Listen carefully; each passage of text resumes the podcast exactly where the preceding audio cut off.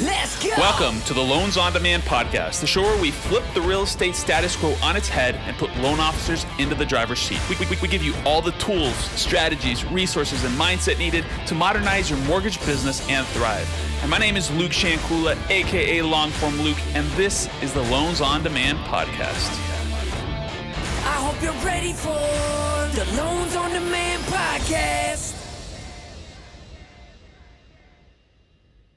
Hey, what's going on? Welcome to the Loans On Demand Podcast, the show where we flip the status quo on real estate agents and help loan officers get into the driver's seat. And today we have Reed Letson, the founder and CEO of Elevation Mortgage, and he's a broker owner there. And so, and he's out of Colorado. And so really quickly wanted to introduce him.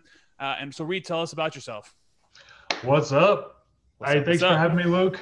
So I have, like I said, I'm owner of Elevation Mortgage. We've been in business for about 3 years now. I started in the mortgage industry back in 2004. We started with calling Lending Tree leads. Dude, that's awesome, man. And I know you've evolved over time, and you've done some cool things. But before we get there, let's talk a little bit about that journey, right? Let's talk a little bit about the way that you've built your own brokerage now. Mm-hmm. You're doing your own thing. So kind of talk about that journey. I'm a sucker for those type of stories, right? I just love talking about the struggles, right? Yeah. So let's start off with my very first job I got fired from. I feel like that's what all entrepreneurs, right? Like you either get fired or laid off or something like that, right? Yeah. So obviously, we were doing Lending Tree leads, calling, nationwide. It was, back in the big refi boom. Maybe not the biggest one, the one we're in right now. Yeah. But, back in the days where you could say subprime, and it didn't get a cringe from everyone. But yeah, we obviously I got fired from that job, and, it was mainly because no one taught me how to sell. Sure. Pretty much. They didn't teach me kind of like how to market yourself. It was there was no marketing back then. It was more of buying leads from Lending Tree, and that's all we did. So and so did you work for like a retail shop or what kind of a shop was it? It wasn't like a call center, was it? Yeah, it was. Oh, it was a call center. Okay. Yeah, they didn't teach you how to sell at a call center? That seems crazy. We had about 50 people in this office, and obviously that company's no longer in business. Sure. But yeah, there wasn't really any art to calling or how to pitch the thing or anything like that. And it was just like hammer out the phones. You'll get if you call enough people each day, someone's going to bite. Sure. Yeah. So all right. So you got fired. I actually went back to school. Yeah. I actually went back to school, got a master's in accounting, did that for a little bit. And I was like, whew, let's get back into the mortgage industry, because that was not fun. Yeah. So I was, shortly after that, I was a project manager for UBS Financial. Did that. I managed all the mortgage-backed securities and stuff like that. So basically making sure that we could sell off the loans. Nice. After that, my wife had just finished up fellowship at Vanderbilt in Nashville, and she wanted to move back to Colorado. So now we ended up moving here about 3.5 years ago. Okay. I went to work for a broker in town, and really they weren't providing any support whatsoever. It was kind of like, I'm not going to give you anything, but I'll give you an LOS, which was basically point. Outdated. Wow. Love it. That's some great support. And of course they had the points website. So that was really, really, really outdated with Adobe and everything else. And that was it. And, I saw that, they were taking, 50, 75, 100 bips off of what I was making when they weren't really providing me anything for that. Sure. So I opened up, I think it was about 8 months after I moved here and got back into originating, I opened up my own brokerage. That's awesome, man. So you almost opened up your brokerage out of necessity then, right? I did. Because I talked to a few other brokers in town and they just weren't providing any value. You know, at the end of the day, if I'm going to work for someone and they're going to make money off of me, like, give me something other than just a place to hang my license. Sure. So tell me, was it easy the first little bit? Getting back into originating? Well, no. Was it easy starting your shop? It's a lot easier than I think that if I knew everything that I do now, it's not that hard. Sure. And I think that, you know, there needs to be, some kind of training out there for new brokers to be like, hey, this is something you need to know before you even get it. Open your broker shop, because there's so many little different things that you don't think about cost wise and everything else. Now, obviously the cost to open up your own broker is fairly inexpensive, but right. You know, it's, there's a lot of ins and outs with the compliance and the call reports, all that little things, E&O and all that kind of fun stuff. Yeah. Right? E&O, getting your, website up and running, which LOS you want, which, CRM and everything else. 40 broker packages you got to fill out. Yeah. So if I had to do that again, I would pay to get it done. Can someone just do this for me? Yeah, that's awesome, man. So, so I know you do some cool things here, and obviously this is kind of why we have this show is because we really like to talk a little bit about how loan officers, mortgage brokers are leveraging different strategies to grow their business, right? And I know the typical status quo within the mortgage industry is go cold call real estate agents, go to networking events, go to BNIs, do those sorts of things, go find some business, go to coffee dates with realtors. So tell me a little bit about how you have flipped the status quo, let's just say, on how you do business with real estate agents. Because I know you got a bunch of cool different things that you do, but let's start there. Well, start off, I did all those things. I did BNI, I did cold calling, I did coffee dates. I don't do coffee dates anymore. I actually make them come to my office instead. Do you give them nice coffee in the office at least? No, you don't even give them coffee. Cool. That's even better. Right. So no coffee, guys. You don't have to have coffee. You can still get business. Yeah. So, one of the things that I think that's really helped me grow my business is, my virtual assistant. Obviously, I've got one down in Mexico now, and she does a lot of my social media for me. Cool. So a lot of the posts that you see me making, I'm not posting those. It's actually her doing that. Obviously, I give her direction and everything else, but it's really her doing a lot of that legwork for me. And obviously, that frees up a lot of my time. Second thing that she does is she will reach out to realtors through social media, like cold DM type stuff. Yeah, cold DMs. Nice. We'll also put what we'll call trigger posts on social media, talking about all these leads we're generating. Sure. And I'm tired of working with crappy realtors. Yeah. So I think that's hugely important, right? Is you're leveraging very highly. Obviously, your VAs are a piece of this, and I want to go back to that. But I also think that something else we can talk about, right, is leveraging. Basically organic marketing, which is one of my favorite types of marketing. I mean, I basically built my business off of organic marketing using the Facebook platform. So talk a little bit about that.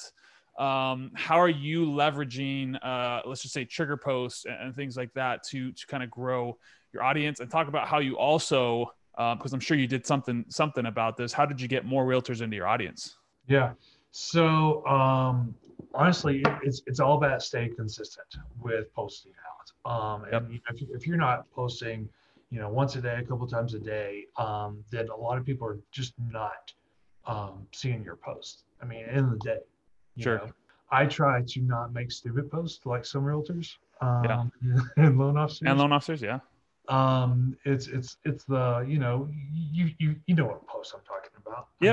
Just really, really crappy posts. It's, what you're, what's your favorite color or something stupid like that. Right, right. Yeah, the engagement-based bait posts.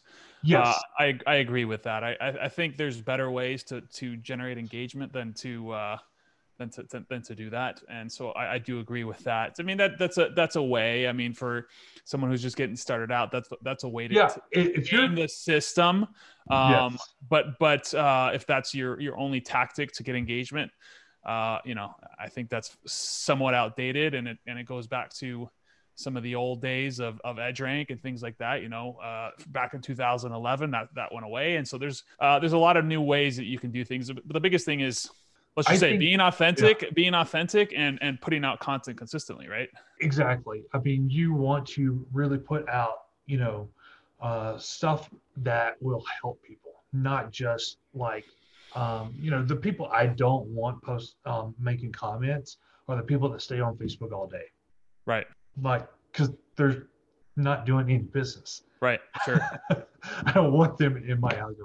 Right. Right.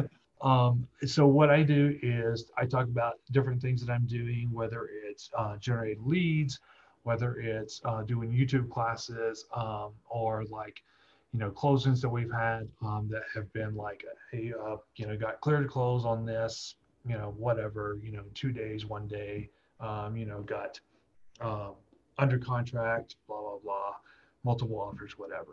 But, it's just really about trying to pull those people out. Now, one thing I have noticed is over time, your reach is growing and growing exponentially. Like when I make posts about, the lead generation we're doing, I think our last numbers is we're getting Google ad for under $6 a lead now. That's crazy. Yeah. And, I had three realtors reach out to me on this post, and they're not small time. One guy does about 70, 80 transactions a year. Another one, he has a team that does about 100, and then another one was at 50 transactions. So imagine loan officers, right? Imagine having realtors reach out to you, right? That's again, this is the whole purpose of this show is to show you new ways that you can attract people. And I think so many times we get stuck in this mentality that we have to be out there reaching out to them, all these sorts of things. But the reality is, getting direct to the consumer and having leverage like that is one of the biggest power plays that you can create. And I know you use multiple different systems, multiple different lead gen sources, because, obviously diversification is key, right? Referrals are awesome, but they're not really infinitely scalable. So going direct to the consumer using Google ads. I know you do Facebook stuff. I know you do YouTube, some YouTube stuff. So it's all about being consistent. And you talked about that, right? You consistent with posting, but also posting things that people actually want to engage with, and stuff like that, right? I think one of the things that people forget, loan officers, real estate agents, they try to sell constantly, right? Like, I'm a loan officer, come work with me. I have the cheapest rates, come work with me. And eventually that's just noise. That's just noise. And right. And I usually live by this sort of use in thirds, right? You want to post in thirds, right? Your first 1/3 and maybe even less, depending on how much you post, is business type content. And this isn't selling all the time, right? This could be proof posts, like Reed mentioned. Reed talked about, hey, they closed a loan in X amount of days, right? Or it could be, hey, work with me, rates are low, right? But you don't want to talk about that all the time, because you want to have stuff like, I like to talk about my family because that's who I'm trying to attract, right? Yeah. Reed talks about certain things because he wants to attract the sort of people that he wants to work with, right? Exactly. And so, yeah, man, and talk a little bit more about that, because I think that's huge. It's something that people forget. Well, it's one of the things that I think that, the idea is to detract people that are not like you. Yes. So the people that are like, you're trying to repel them, basically, right? Yes. Yeah. Well, you want to repel those people, but the people that, get your posts, you want to add in some of your personality in there. Yep. Because at the end of the day, okay, I'm a broker. Yeah, we got the best rates, whatever. Right. There's also, I don't know how many brokers just in Colorado Springs, right? Or right. Just in Colorado. I mean, another hundred brokers probably just in Colorado Springs, right? Yeah. And so, what makes me different from the rest of the brokers out there? It's going to be, are they going to relate better to me versus the other person? hours. Yep. Yep. And, you know, I'm trying to push people away that I don't want, or that don't want me. And then the people that, you know, once I start making my, you know, we'll call it my, my family and personality post, those are going to be people that are going to attract more towards yourself. Right. Well, I know you're a big whiskey fan. Yep. And so, you know, I know talking about that stuff, you work, you know, those are the type of people, hey, people that are attracted to that guy. Oh, this is cool. Yeah, I love fancy whiskey too. So, or whatever, maybe it's not whiskey. I don't know. But bourbon. I know bourbon, whatever, you know, same thing, you know, to me, that's the same thing. Cause I don't really care. Right. But you know, at the same time, like the people that, understand, Luke, right? So don't ever buy anybody any whiskey. Well, I just buy whatever you tell me to buy. So, you know, I'm good there. I literally still buy people Angel's Envy because of your recommendation, like, I don't know, nice. A year ago. Because I'm like, well, Reed said it was good and he likes whiskey or whatever. Maybe it's bourbon. I don't know, whatever. But I buy it. So it's cool. And so, yeah, man, it's huge to attract people to you that are similar to you. And I love that you've gotten it to the point that now you're able to leverage a VA to do this for you, right? And I think we can kind of circle back around to that conversation, because I think it's important to kind of know a little bit about the strategies behind how you're doing it, because I think you have to start doing it yourself initially, because you have to understand it. Right. You have to understand how it works, how to, and also building your awareness and your personality and stuff like that, because it takes time. It's really awkward at first. It feels weird talking about some of the stuff we talk about, business, stuff like that. But the reality is, like, you need to be a holistic person when you're online, right? And so just trying to outsource that piece, too many times people try to outsource social media management, right? They're like, oh, well, I'll just have this company. What's that one company that does it? But anyway, they're all templated stuff and no one actually goes in there and watches them or reads them, or whatever. Right. So, like, you need to be a person. And so that's huge. And now you've been able to semi automate / delegate that. So let's talk a little bit about that. Yeah. So right now, so I just recently hired the VA I've got now, because I wanted, so I had someone in the Philippines, great VA. But from a social media standpoint and understanding exactly what message to get across, her English was not, English writing was great, but actually comprehending personality and stuff like that is not a good fit for right. Right. For that sort of a position, right? Because right. They'll do great at other things, but yeah, contextually to understand the nuances of the English language, it's tough. Exactly. It's tough if you haven't spoke English as a native language, because, you know, English is a tough language because of, you know, the way that we speak. So yes.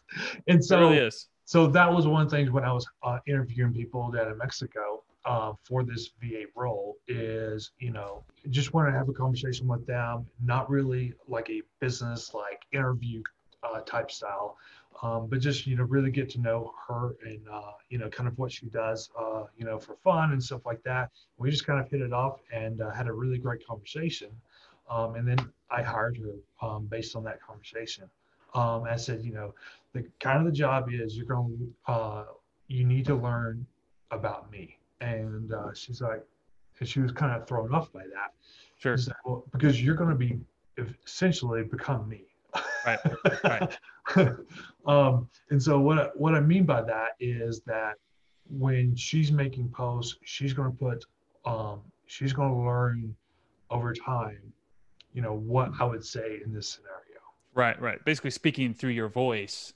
Exactly. Almost like a ghostwriter does for a book, right? And so, yeah, I love that you say it that way, because that's really what it comes down to. Is I think too many people try to outsource this too early, and they outsource it to templated companies that provide templated services. But the reality is, a templated service is never going to replicate what a true human is going to attract, right? Because a human's going right. to attract the sorts of people that are similar to them. Again, right? Going back to that conversation, and so.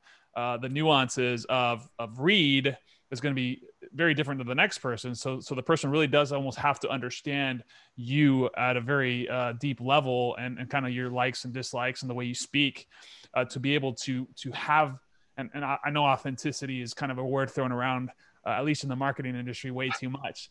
But it's true. Like the reality is that is true. Like truly being authentically yourself is the best selling proposition that you have. And people try to fake authenticity, which is why that word has such a negative connotation these days, is because people are like, oh, be authentic. And then they're like, totally not authentic, right? So it's like, if you really are yourself, just be yourself, right? Talk about the struggles, talk about the, it's not always sunshine and roses, and people love to talk about everything being fine. And the reality is a lot of times things aren't fine, and people don't relate to people that are always perfect. That's the reality too.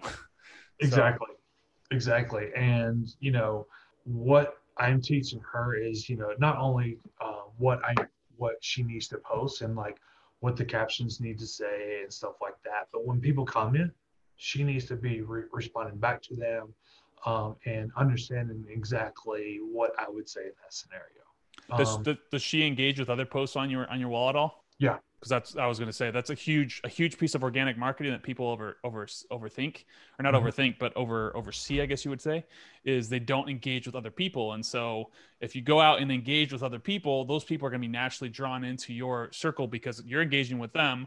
But there's also the law of reciprocity, right? Because you engage on other people's stuff, they're going to come back and engage on your stuff.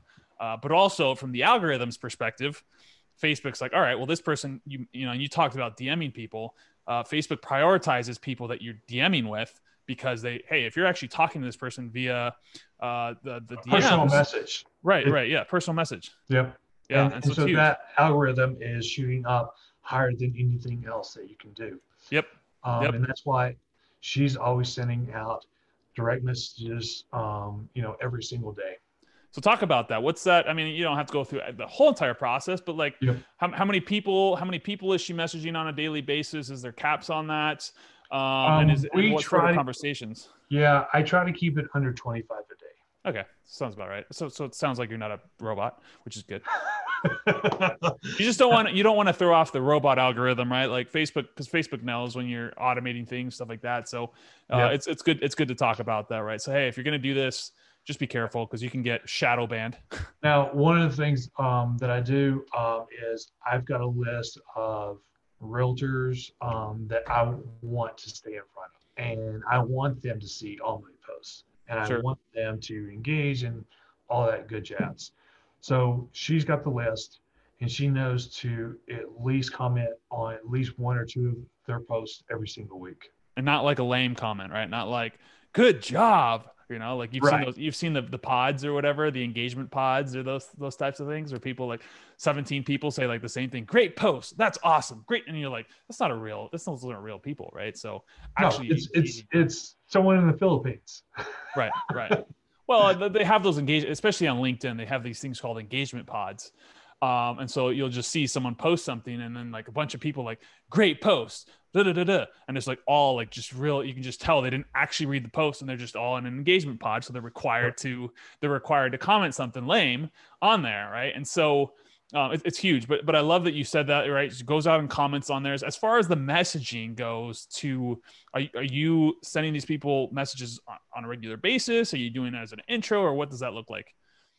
So which message, just like the direct messages? Yeah. So if you're direct messaging them. So, I'm trying to what I used to do is send out, the birthday, crap, but sure.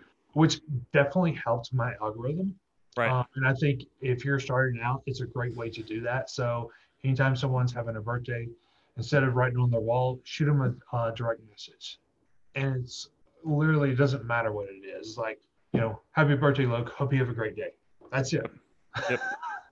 And so over time, that's going to start building up. And the more they start seeing that, or now that you're in their algorithm, they're going to start seeing a lot more of your posts. And that's a great way to build up that algorithm really quick and get more people seeing that. Yeah, I love that. And what's that content look like, right? Like, so when you're reaching out to someone, I mean, I know you said the birthday thing. I do think with the birthday thing, it's great, but you could also get lost in the noise of actually building that personal relationship. And I think that's probably where you were going to go with that. Yep. It's great, but go ahead and go what you're doing. Yeah. So what we're, as far as the other direct messages, I try to do it based on a post that I've made. So if someone engages with it, Okay. I'm reaching back out to them. So that's a relevant way to reach out to them. Hey, like, saw that you like my post type of thing. Yeah, exactly. Maybe not that cheesy, but. Right. But like, you know, there's a lot of realtors that are afraid to make a comment on your post. Agreed. Especially one that is like, hey, I'm getting all these leads. I need better realtors. A lot of them have too much pride. For sure. Post. For sure. Well, and here's a little tidbit or most of the engagers are not buyers, right? That's what I've learned. So the engagement is kind of a vanity metric. Like the type of people that you want to work with are busy, stuff like that. And they generally are not going to be commenting and liking. The reality is though, they see it. Everybody sees it, right? Like I see people that have never engaged on my posts. Like, I love your posts. Bro, you haven't liked a single post. What are you doing? so just realize that a lot of times, like Reed mentioned, is the people, they might like your stuff, but they're not going to comment and stuff like that. So I guess talk about that. Like, what does that look like? Yeah. So anytime that someone likes or loves or whatever, especially if it's on a post that I'm trying to get more realtors, sure, drawing in, I'm reaching out to through direct message. Not on your whiskey post. So you're not like, hey, I saw you liked whiskey. You know, you want to hang out sometime? Yeah. Instead of coffee, we're going for whiskey.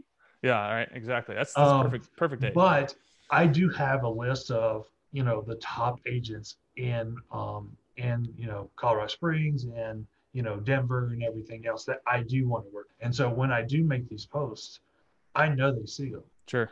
And another way is, if you email them, which I email every single agent in my database every month. And so if their email is tied to their Facebook, you're now in their algorithm. Oh, really? Yeah. Oh my gosh, I didn't even know that. I don't know if it's a fact, but it makes sense. It does, because Facebook is tracking everything. Yeah, I mean, who knows? Well, because like I know that I emailed this realtor. I hadn't seen his posts in months. And then just like that, he started popping up in my feed. Hey, it's a good theory to test, right? I mean, you should be emailing some sort of value to your people anyway, right? I mean, and now that's another thing that we can talk about. And I don't want to get too deep here because we've gone a while. And, we can get into a lot of the nitty gritty there. Oh yeah. I know emails is a good way just to stay in front of people. One thing that a lot of people don't, you've got to realize, is realtors read their emails. I'm getting about a 40 to 50% open rate. We're segmenting out all of the friends that I have on Facebook, figuring out if they are realtors or not, and they're going straight into my database. That's awesome. So that list is going to start growing bigger and bigger. I've probably got roughly about 500 realtors in my database, and they're getting emailed every single month. And what sort of content do you send out in your emails? Except for my copyright, which is why you're getting a good, I mean, you don't have to tell us the exact things you're doing, but like what, like is information. I mean, cause I think what people get caught in is like, I got the best rates. No, right? Like I pick up all the phone all the time. Right. Like especially with realtors, they don't give a shit. Right. Exactly. They don't. The only thing they care about is, can you grow my business and can you get the loan closed? Right. That's it. I mean, that's true. True. The consumer doesn't even really care about the rate, to be honest. I mean, they care about convenience. Exactly. They care about it's not being that hard. It can get done fast. Mm-hmm. They say they care about the rate. And yeah, at some level, they do care about the rate. And so does the realtor. But that's not what they really care about, right? No. What's in it for me? How can you have the what's in it for me mentality about how you put out content? Because generally what most loan officers are doing is they're thinking what's in it for me, as in what's in it for the loan officer. So how can I get more business? Instead of how can I show them how to get more business, right? And I'm assuming that's kind of what you're doing, which is awesome, man. Cool. And is there any last sort of tidbits that you'd like to leave? I know we've gone through a lot of different things, and we could probably talk for hours. I know you do all kinds of different types of marketing, but I just want to keep this, fairly short here. So, is there any last, piece of advice that you'd leave for loan officers that are looking to, kind of dive into this sort of realm? I would say hire before you need it. And the reason why is because when you need it, you're already maxed out. Well, this evidenced in 2020/21, where everybody went from, you know, basically doubling, tripling their business. And so we're talking about in general, right? Not just necessarily for what we talked about today, but like hiring a processor, hiring a whatever. LOA. Hiring a processor, hiring an LOA. I hired an LOA before I really needed it. And I could, honestly, I could probably still do all the duties that she's taken off my plate. But then what happens is when you have that free time, you can call realtors. Well, and here's I'm reading a book, and I already mentioned it. I mentioned it on our last podcast, actually. So this guy's getting a lot of play here. But this book I just started reading. It's called Who Not How. It talks about this mentality of always looking for the who that can accomplish the things that are outside of your zone of genius, right? So how can you find someone to write your emails? How can you find someone to do your social media posts? How can you find someone to do these things for you? Because the reality is, too many times loan officers, and I think salespeople, entrepreneurs in general, I think humans in general are lazy. And we're always looking to find the path of least resistance, right? And so we ultimately want to do these things early, before we get so busy that it's like, well, it'll just be easier to do it myself. So I love that, man. I love that. So that's something, obviously, you know, you've been in business, 3.5 years, and hiring before you're ready or before you need it. Because here's the thing. If you wait until that time, not only do you have to go through the hiring process, now you got to train them. And if you're already maxed out at capacity, where are you going to find the time to train or hire? Yeah. Or, I mean, you somehow got to find more hours in the day, or, you know, you're all of a sudden working, instead of working 12 hours, you're working 16-hour days, right? So it's not fun. So, man, Reed, I appreciate you being on, and thank you so much for being here. And again, this is the Loans On Demand podcast, and we're just really trying to help loan officers flip the status quo and put loan officers in the driver's seat. Have a good one. Thank you for tuning into the Loans On Demand podcast on loansondemandpodcast.com. The Loans On Demand Podcast.